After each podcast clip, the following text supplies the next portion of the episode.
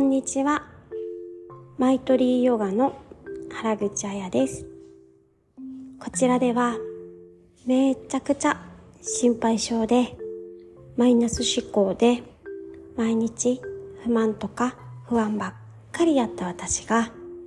あ、ありがたいな、幸せやなと思えるようになったヨガの学びについてゆるくお話しするラジオです。毎週金曜日、フィリピン・マニラよりお話ししています。はい、皆様、今週も金曜日までお疲れ様でございました。どのような一週間だったでしょうか？えー、日本は3連休で月曜日はお休みだったので、ね、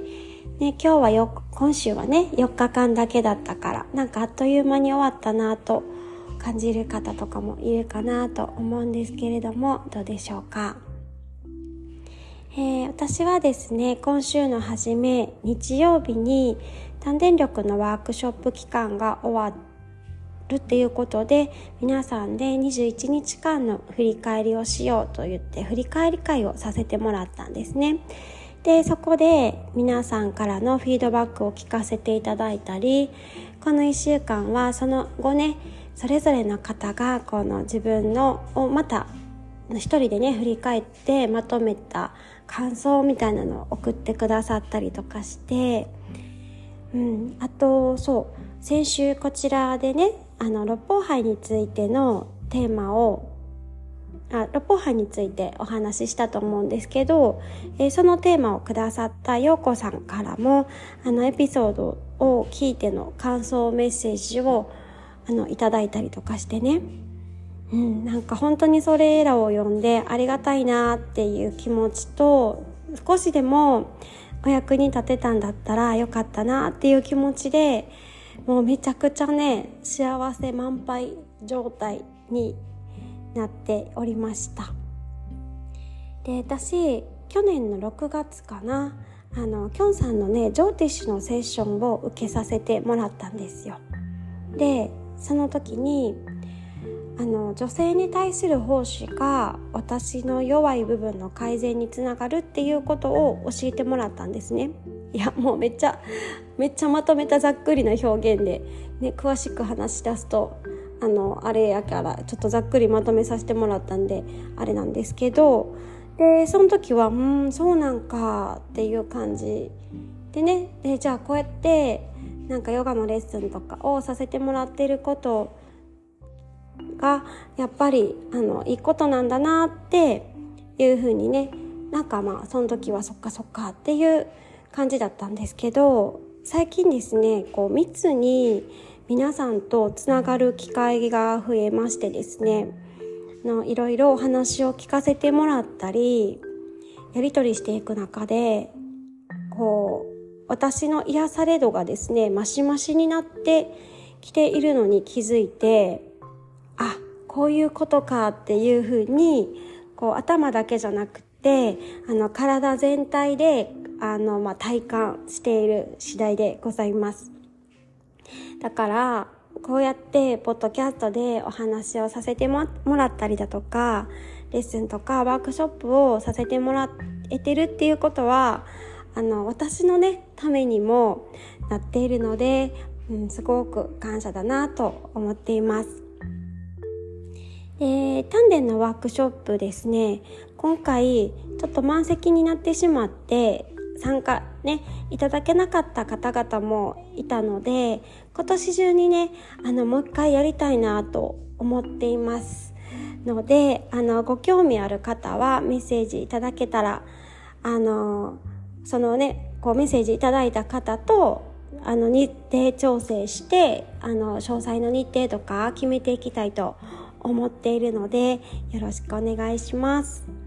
で今回のワークショップがどんなんやったかみたいなのはあのブログにまとめてみたのでそちらもねよかったら読んでみてください。えっ、ー、とここのエピソードの概要欄に URL を貼っておきます。はい。で今日なんですけれども今日は柔らかな自分になるにはというテーマでお話しさせていただきます。先ほどお話ししたよっこさんからのね、あの、ご感想のメッセージには、このご自身がモヤモヤしていたことの原因も書いてくださってたんですよね。で、まあそれっていうのはお母様への気持ちだったんですけれども、そのお話をね、読んで、ああ、ようこさんはとっても優しい方なんだなって思いました。お母様に対してモヤモヤしちゃう自分がまた嫌だなっていう風にへこんだりしてね、ほんと優しいなって思います。で私も同じ体験が母に対してもで娘に対してもあったのですごくわかるなってって思ったんですよね。あの親子って似ているだけに過敏に反応しちゃうんですよね。で自分が自分で嫌だなって思っている部分を相手に見るのであのすごく嫌な気持ちになるんですよ。その彼女たちがやっている行動の裏の心理とかまでなんか読めちゃったりしてねなんかねもやってするんですよね。でエピソード94でもお話ししたんですけどそんな自分の嫌なとことかちょっとなんかきつい言葉を使うと見にくいなって思う部分も受け入れていくことで母や娘に対するモヤモヤもね、あの、消えていったんですね。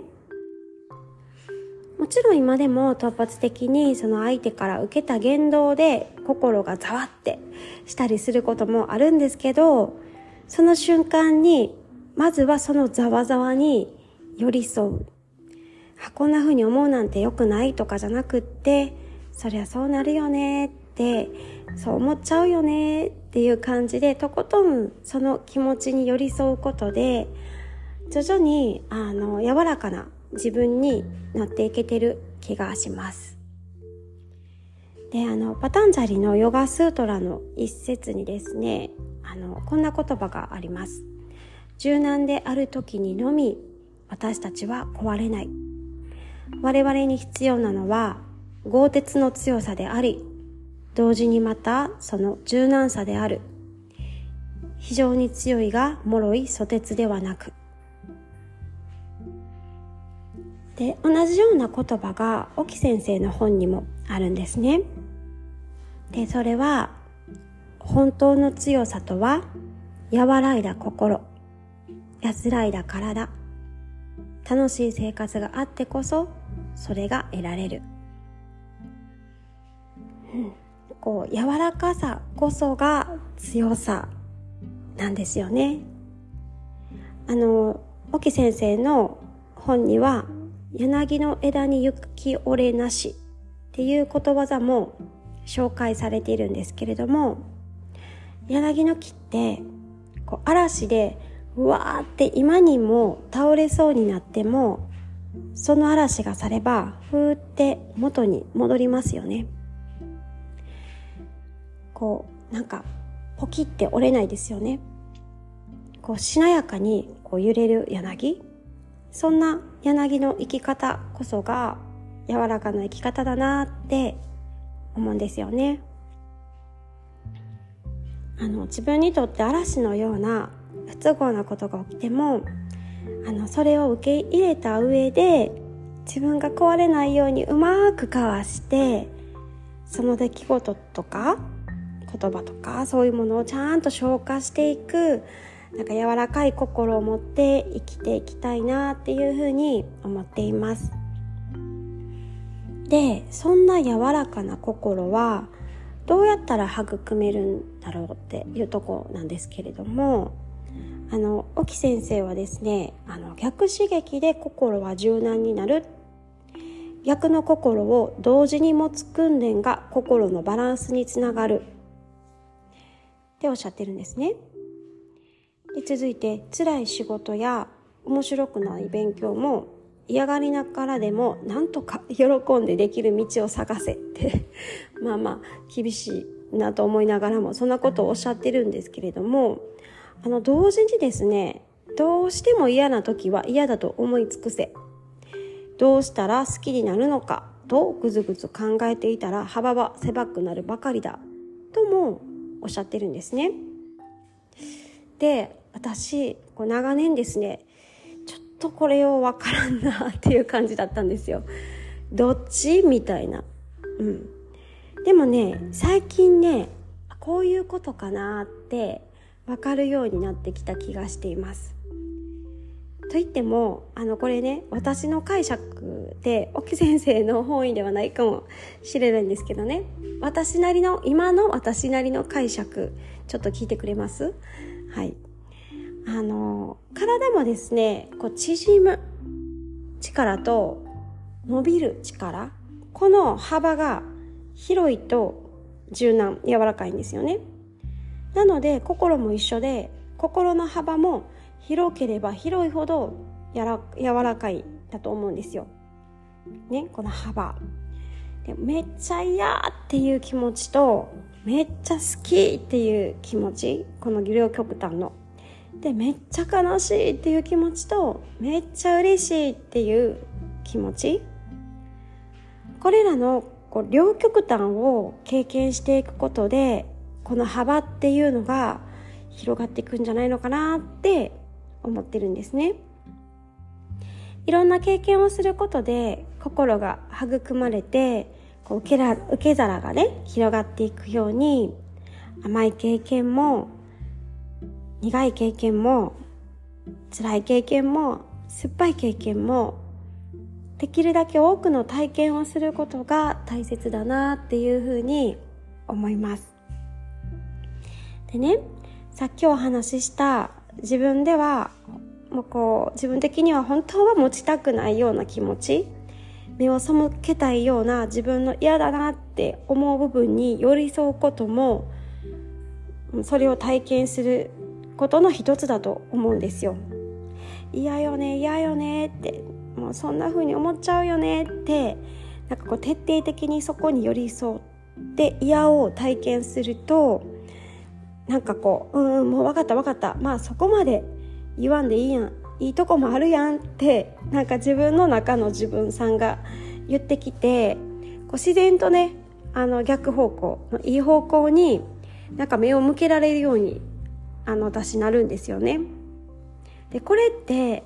なんかあの身内のね愚痴を誰かにお話しした時に「えー、何それめっちゃ最悪やん最低やなそれ嫌やなそれ」って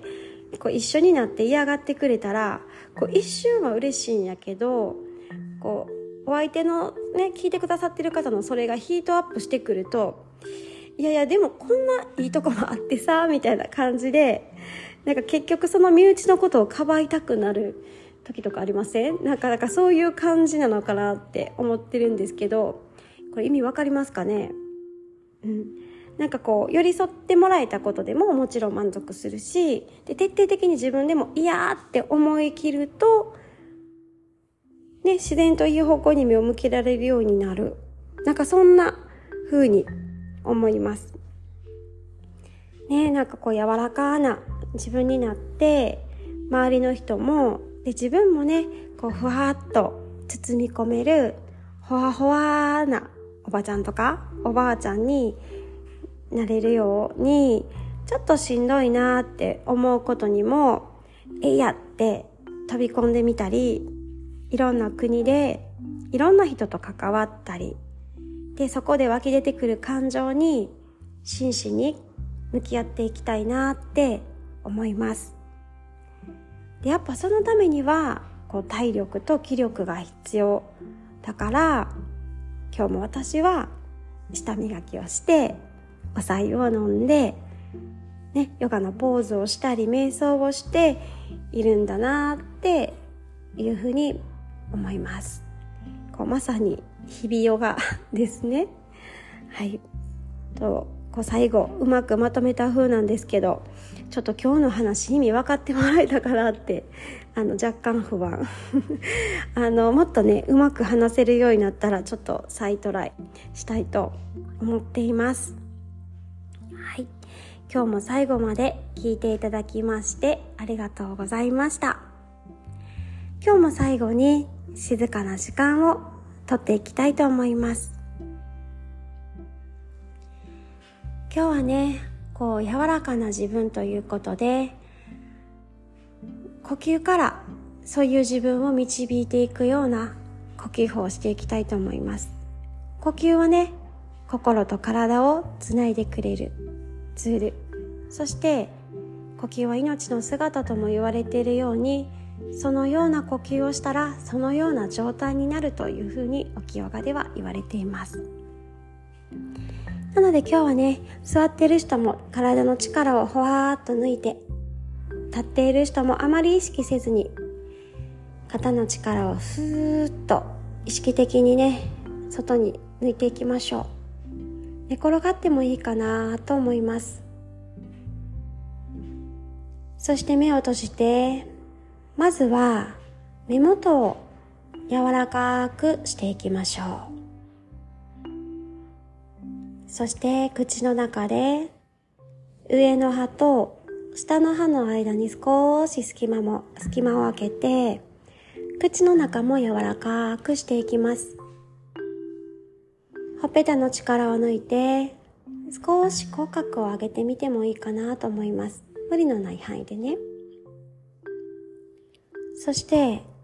ほわほわな雲みたいな空気を鼻からスーッと取り入れていきましょう。そのほわほわを全身に広げてまた鼻からそのほわほわを壊さないように丁寧に吐き出していきます。このようなイメージでご自身のペースで自分史上最大限にゆっくりと呼吸を続けていきます。鼻の穴で壊さないように注意深くほわほわな空気を丁寧に吸い込んでそれを全身に広げてから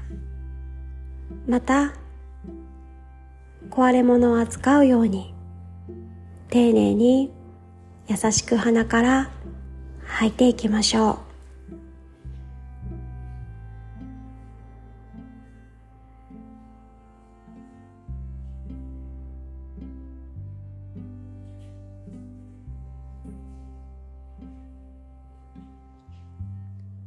呼吸をするごとに広げた両手の指先と空間との境目が曖昧になっていくような感じ。体全体がほわほわと柔らかくなっていきます。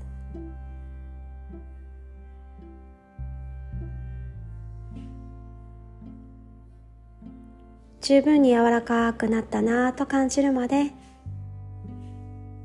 このイメージで呼吸を続けていきましょう。今日も最後までお付き合いいただきましてありがとうございます。